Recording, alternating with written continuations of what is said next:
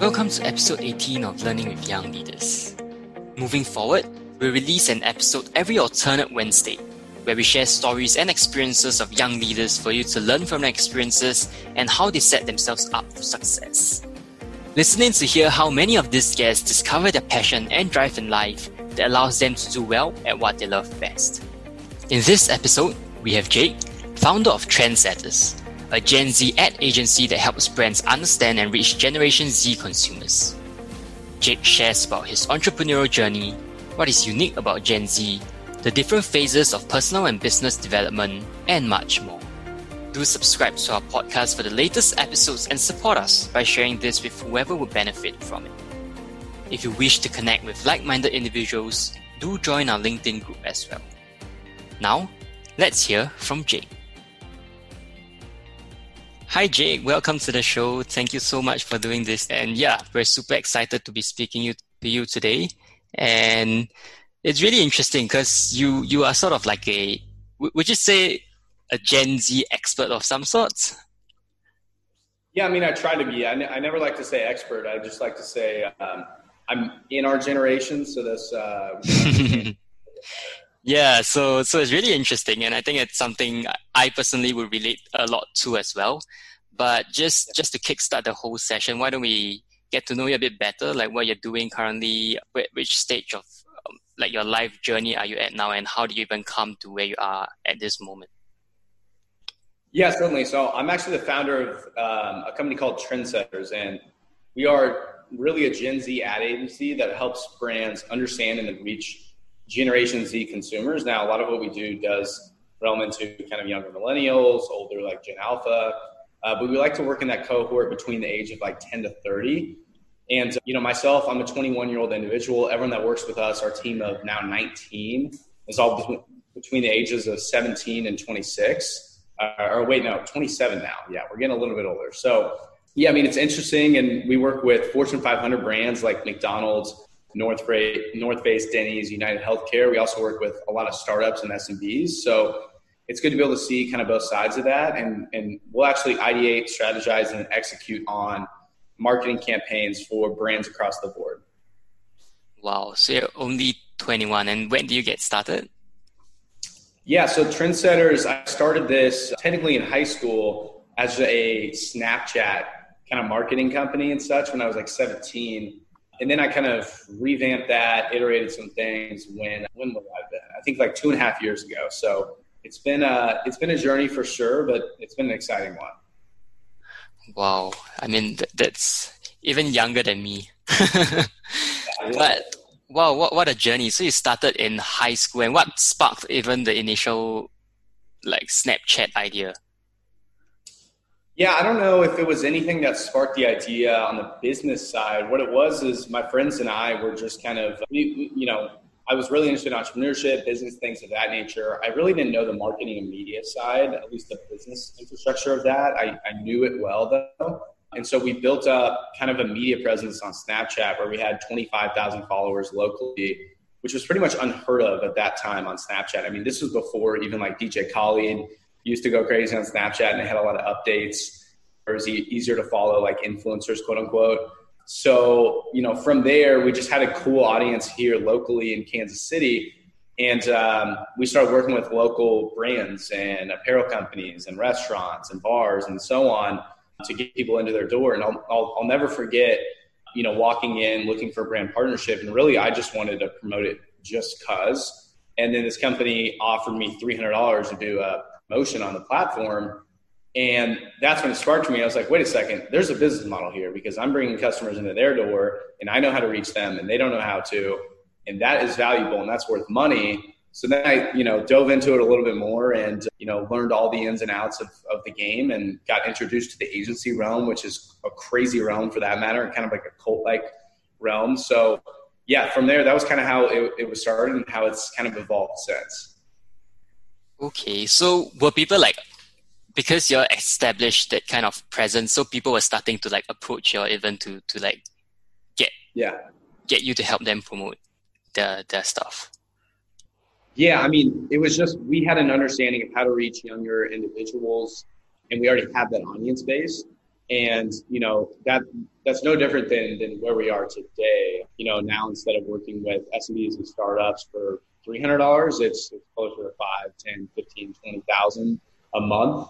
So it, it's a little bit different, but at the end of the day, it's, it's still that same presence of, hey, we know how to best engage younger individuals. Right now, that's Gen Z, because we are within that generation, whether it's Snapchat, TikTok, influencers, any myriad of social media, brand positioning, new product innovation, whatever it is, we leverage our insight and connection to that younger generation and how to reach them to then help our brand partners uh, get best positioned to do so. Wow. Okay. And at that point in time, were you still schooling? I mean, are you still schooling now? Yeah. Yeah. So I was, I was still in school then, obviously in high school, graduated high school. And then, you know, I was accepted into uh, you know, the, the university I wanted to get into, just a local KU, like Kansas University, nothing special by any means. And so I, I spent my freshman year in college. So I did my freshman year of college.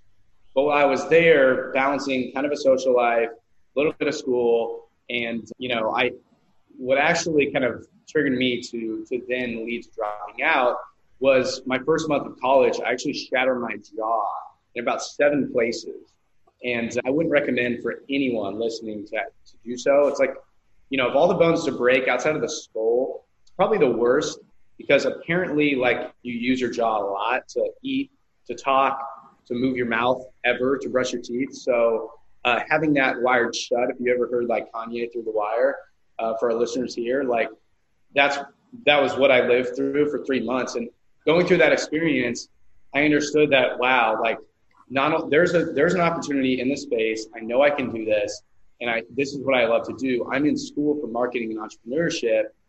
Let me go out and, and try to do this because I'd much rather just make it on my own rather than wait four years, get a degree, then get into this. When by then, who knows what the market's going to look like? And right now, I should be a senior in college. So if I'm, you know, planning to graduate in May of 2021 with my degree, not only is the job market still probably going to be awful, assuming COVID hasn't been solved, which I don't think it will, at least here in the United States, um, unemployment rate, things of that nature, economic decline, who knows how the election affects that. It, it would just be an awful time to start a business, especially when in marketing and media, where right now the industry is in turmoil right now, you know, outside of agencies that are well positioned to, to service it. So, you know, I, I, I kind of made the decision that after my freshman year, I was managing Trendsetters too and the last day of class, I went straight downtown, spent the last money I had in my name, about $600 to get an office space for just that one month. Brought on a team of my friends and such, and I was like, guys, let's hustle, let's do this thing. And uh, within about a month, we had paying clients. We were featured on local news channels, and we got in touch with some really big local brands. And basically, at that point, it just got to the level where it was it would be foolish financially for me to even go back to school, let alone the time barrier. For me, you know, being a younger individual, the one thing that all young people have to understand is the number one the number one thing you have on older individuals is time. And there's nothing else. They're going to be smarter than you. They're going to be more wise. They're likely going to have more money majority of the time. They're going to have more experience. They're going to have worked with these incredible brands and you're not going to be able to overcome that. There's just things you have to do that just take time. But the one thing you have on them is is time itself. And so if you can make the most of your time, you know, I, I, I would highly advise doing so. And for myself, I said, I want to make the most of, of this this short window that I know this can exist and see what I can do because worst case scenario, I'll go back to school. And now what's funny is we have a team pretty large. We only have a couple uh, team members on our, on our team with actual college degrees. Most are college dropouts or just didn't go the college route. So it's been interesting to see that kind of come to fruition. I wouldn't say I'm anti-college, but I'm very pro going your own route. And it doesn't have to be starting a business, but it could be anything. So, so for myself, I did drop out of school. I haven't been in schools ever since uh, I really started getting things going with trendsetters. And while I'm not in school, I can still say that I'm the biggest nerd and like knowledge geek on the planet.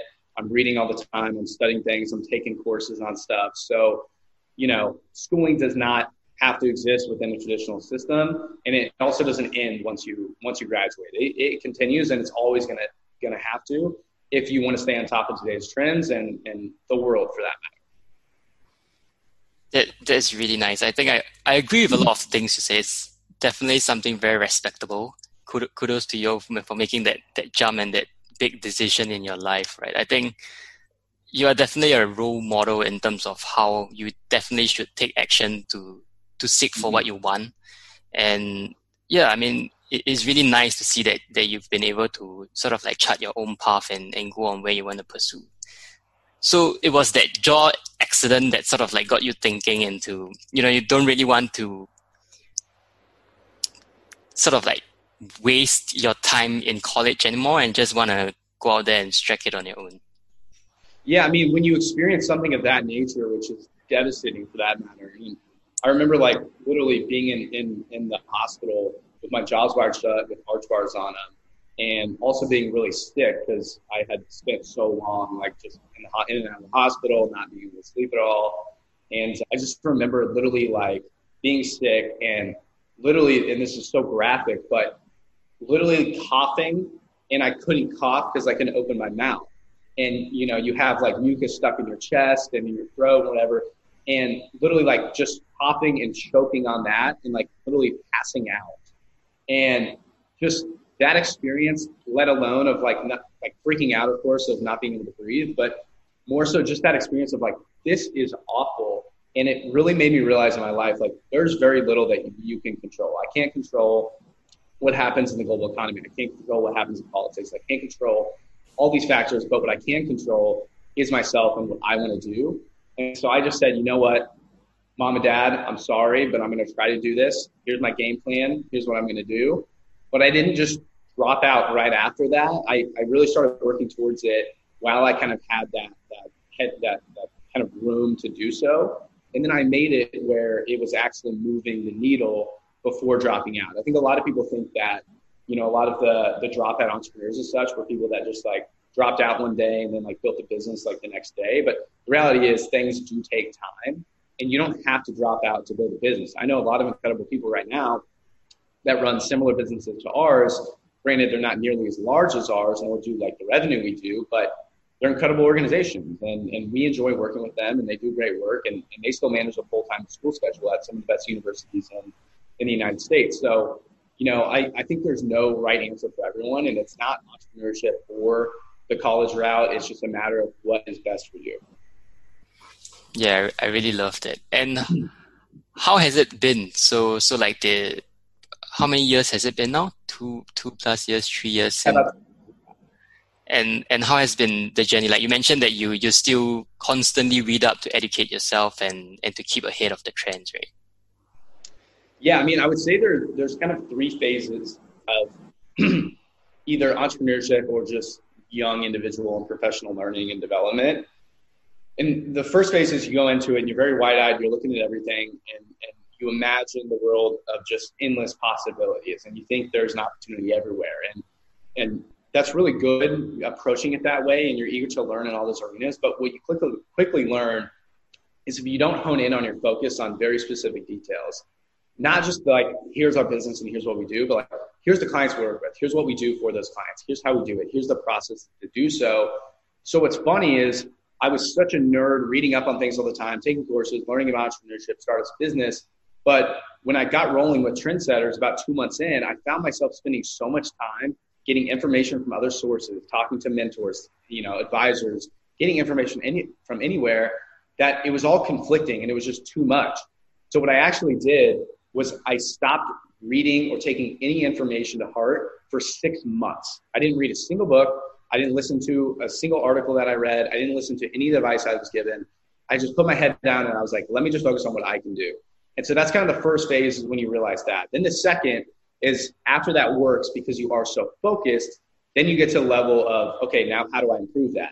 That's when you go back to the drawing board, you learn things, you you kind of reiterate, you, you build a little bit better and you know that's the phase I'd say we we've been in the past like year and a half, and then we've we've kind of entered into our our, our third phase, or even personally like my third phase, which is hey the business is moving incredibly well. I love the direction it's going. This thing is gonna this this thing is an engine now. It's gonna do its thing with or without me, and and, and with or without certain people, and it is you know it exists. It's an actual thing. It's not kind of just a, this imaginary idea So now it's a matter of like, how do I balance all the other things in life? How do I best position to create new innovations and spark new ideas and, and new creativity? So that's when you kind of enter that third phase where you have to think a little bit differently. So you kind of go through those three phases, both in entrepreneurship and then I would say, you know, as a young professional, like developing things of one, you got to focus, then two, you got to re-hit the drawing board, and three, you got to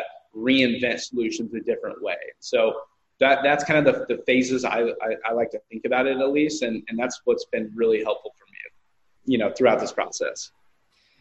I can definitely relate to the first point you mentioned because uh, I myself have been reading up a lot, right? And then at some point in time, there's just so much information and, and at times conflicting instructions that you yeah. get to a point where you just need to execute and and just start doing and then you figure out what works for you and and what works for other people you know like something that works for other people might not be the same for you and yeah so yeah. it's something i definitely agree with and since we're on the topic of of you specializing in the field of gen z right and that, and that's especially where your expertise lies in what is it about gen z that makes it such a unique generation or like something that's so interesting to target?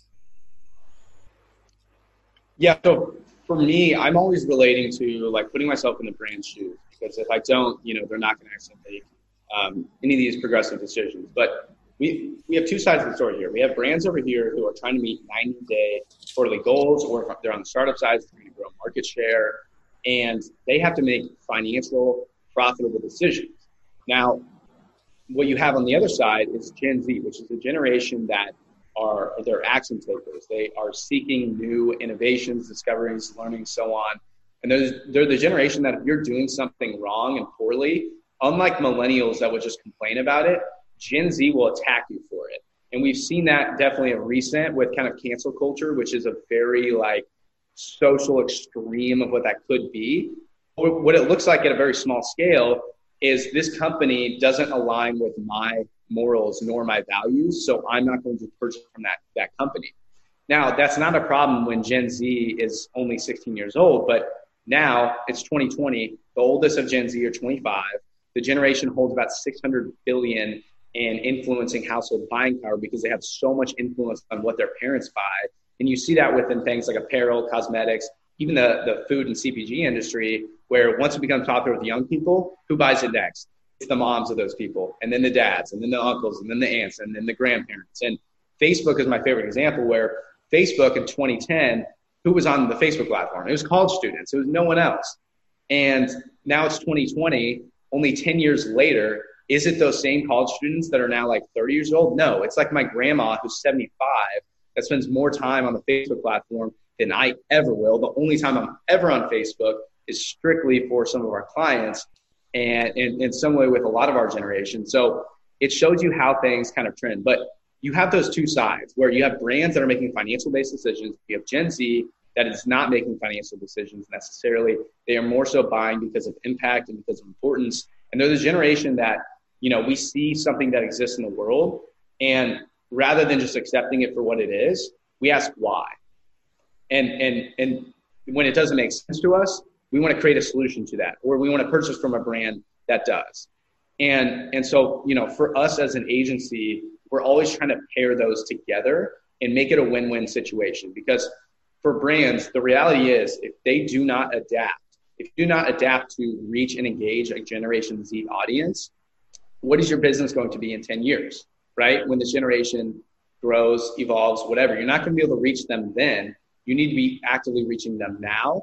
And if you do so, that is the best long term investment for the sustainability of your brand. Now, on the Gen Z side of things, they want to change the world.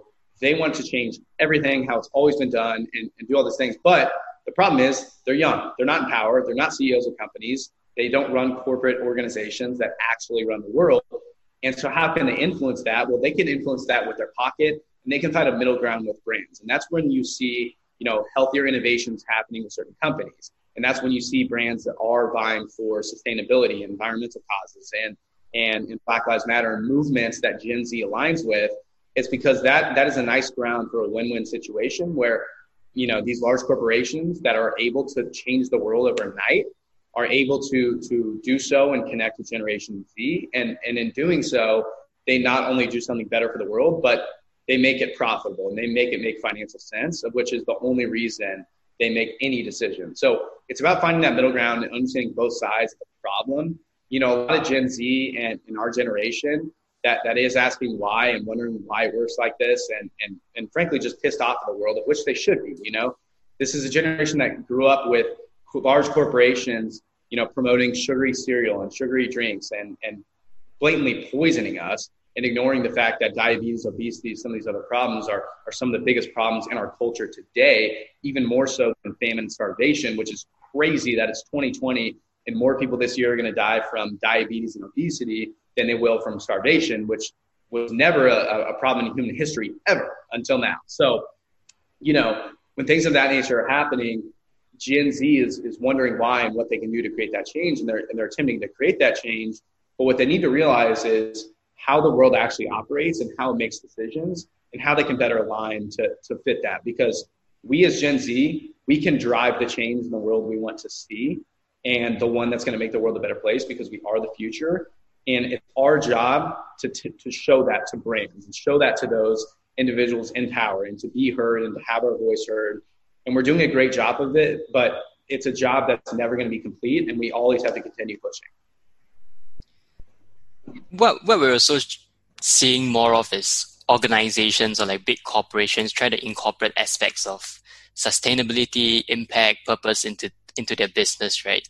So at what point in time does it become something very superficial in a, in a sense where you know they just introduce these terms just for the sake of it and as an add-on what do y'all do at trendsetters that sort of how do y'all usually recommend like your clients approach this problem?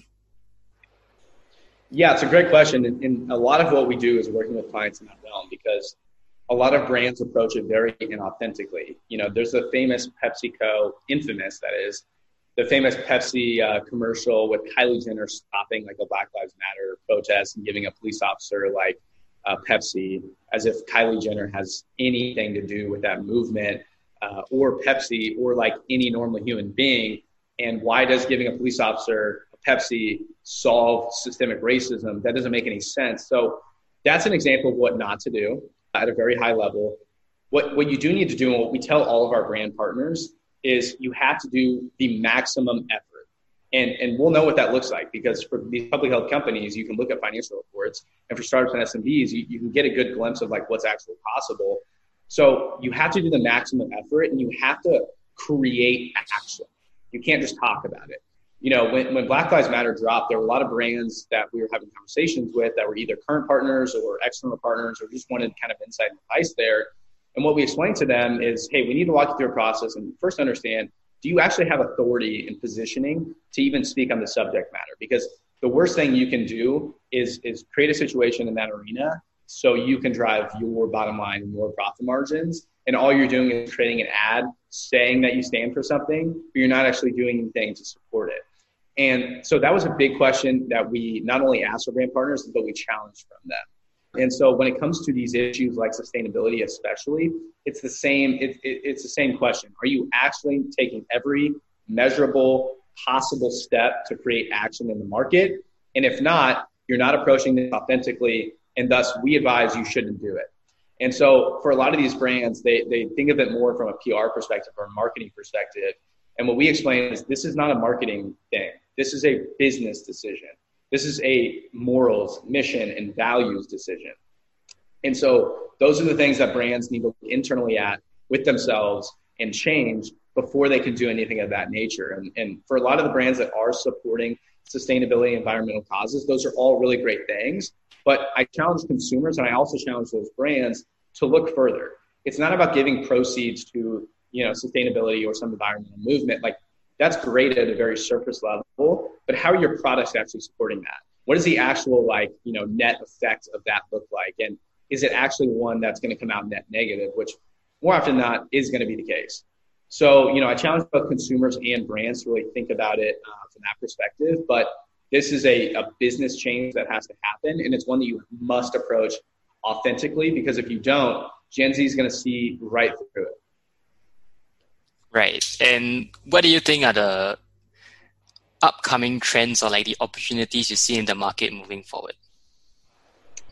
Yeah, so there's a lot of interesting trends happening within the Gen Z realm. I think one that's interesting is with school moving to kind of online education and you know, attendance being a lot lower than we've ever seen.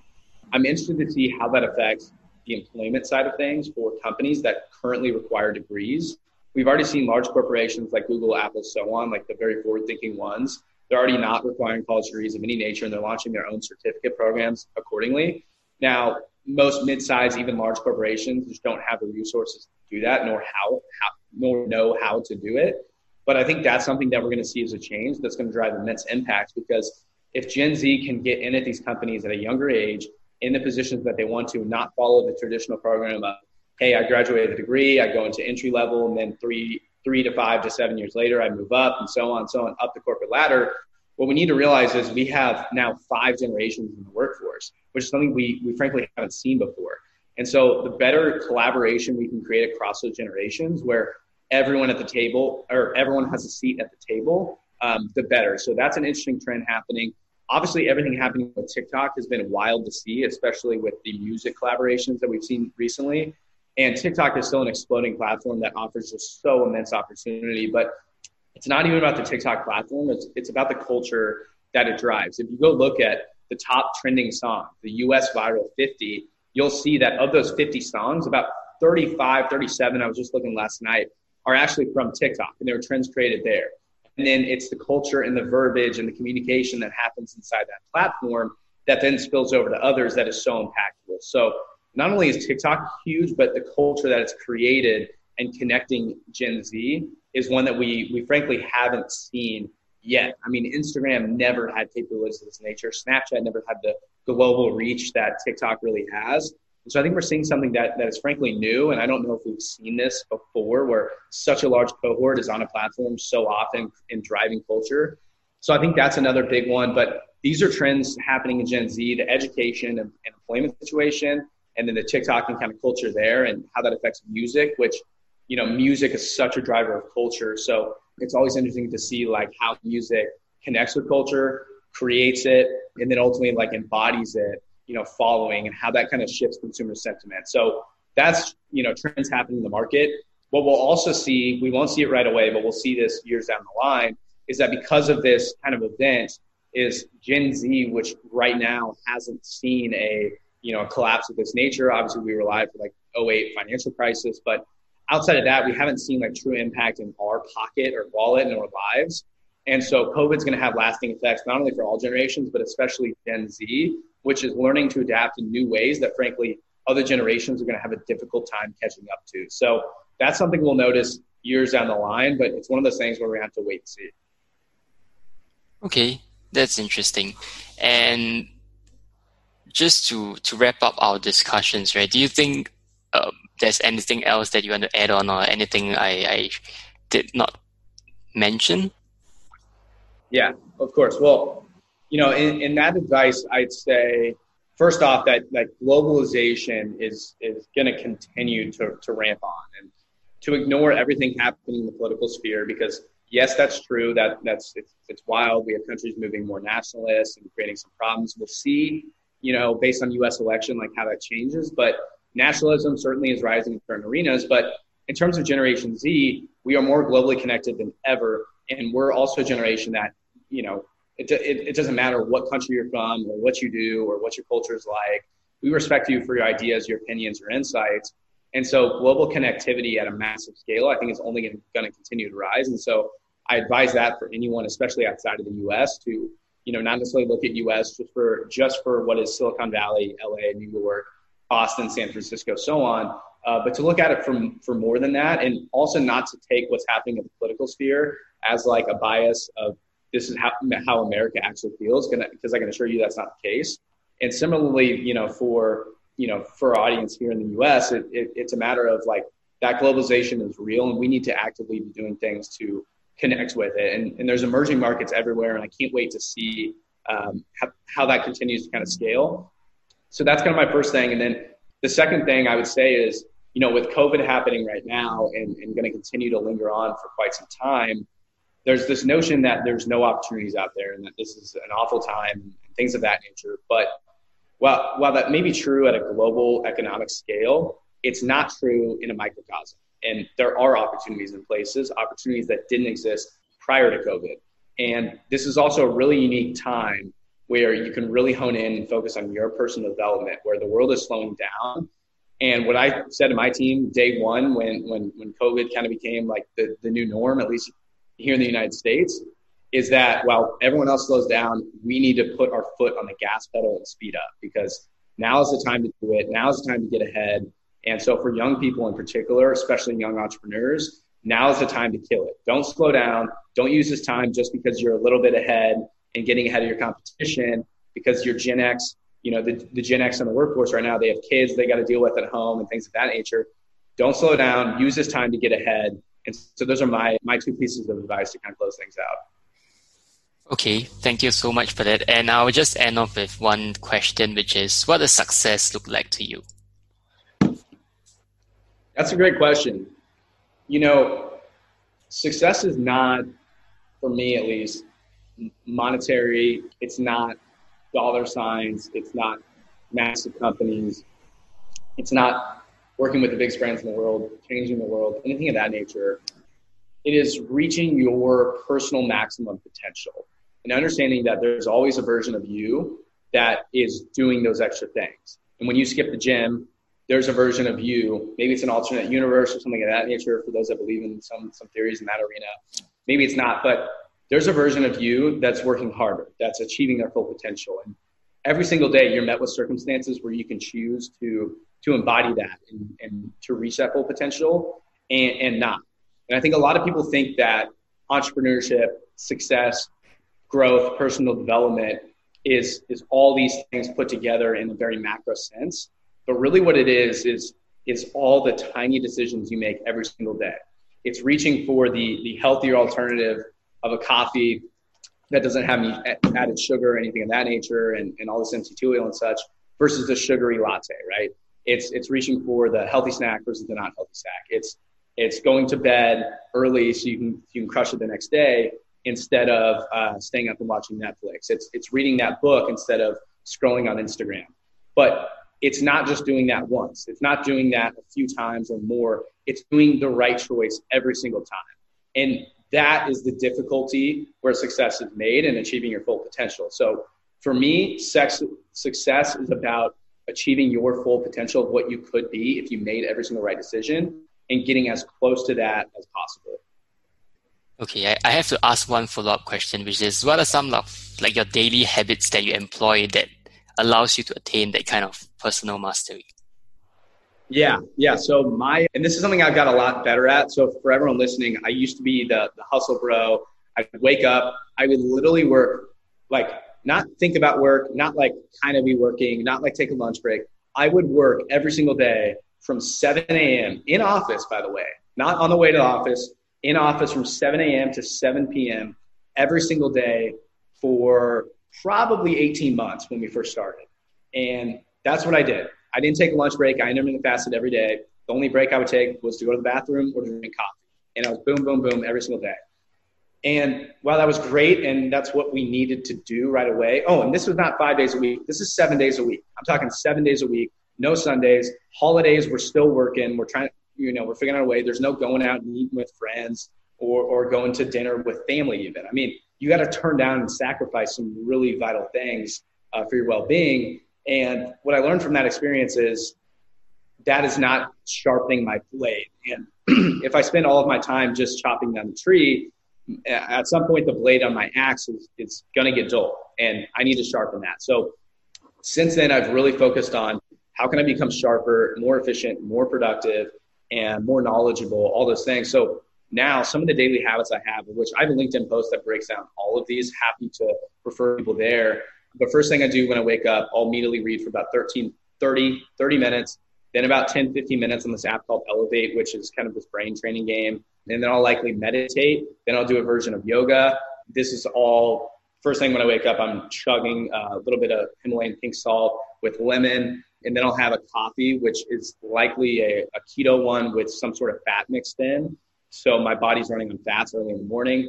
Then I intermittent fast all day. When I'm working, I like to take, you know, two to five minute breaks every single hour to kind of just get some fresh air. and you know I'll meditate. I'll work out daily, no matter what. I'm, I'm working out at some point. It doesn't need to be a two-hour workout where I'm doing a crazy squats and deadlifts, but I'm doing some sort of workout every single day. I'm I'm eating right, which is really important. It's gonna be high protein, low carb diet. I'm not gonna eat, eat pretty much any sugar ever. So those are just a few of the things that I consistently work on to, to kind of improve myself. I try to avoid what I call like just dopamine influxes. So whether it's really delicious food or like movies or things of that nature, trying to limit that and, and let your body kind of mellow out its dopamine and serotonin levels and all those different things, which is really good for the body. And then I try to get about six, seven hours uh, of sleep a night. I don't always do that. That's the only one I consistently mess up. But that's kind of what my daily routine looks like. And I make sure that every single day I'm, I'm at least hitting something of that nature and really focused on what does my morning routine look like and what does my nightly routine look like. Those are the two most, most important. Okay, thank you so much for that. And yeah, I think that that's all I have for now. Thank you so much for doing this episode with me, and I really like how how driven and purposeful your actions are. It's it's inspiring to see, to say the least. And it's been great speaking to you. Hope Trendsetter continue to do well. And yeah, thank you so much. Of course, yeah. Thanks so much for having me on, and for all the listeners here, feel free to find me on social. Jake Bjorseph, B J O R S E P H pretty much everywhere on social. I'm the only person on there with that name. So uh, should be able to help me now. Yep, I'll definitely include the links to, to your social channels in, in the episode. Of course. Thanks. Thank you. We appreciate you joining us for this episode of Learning with Young Leaders.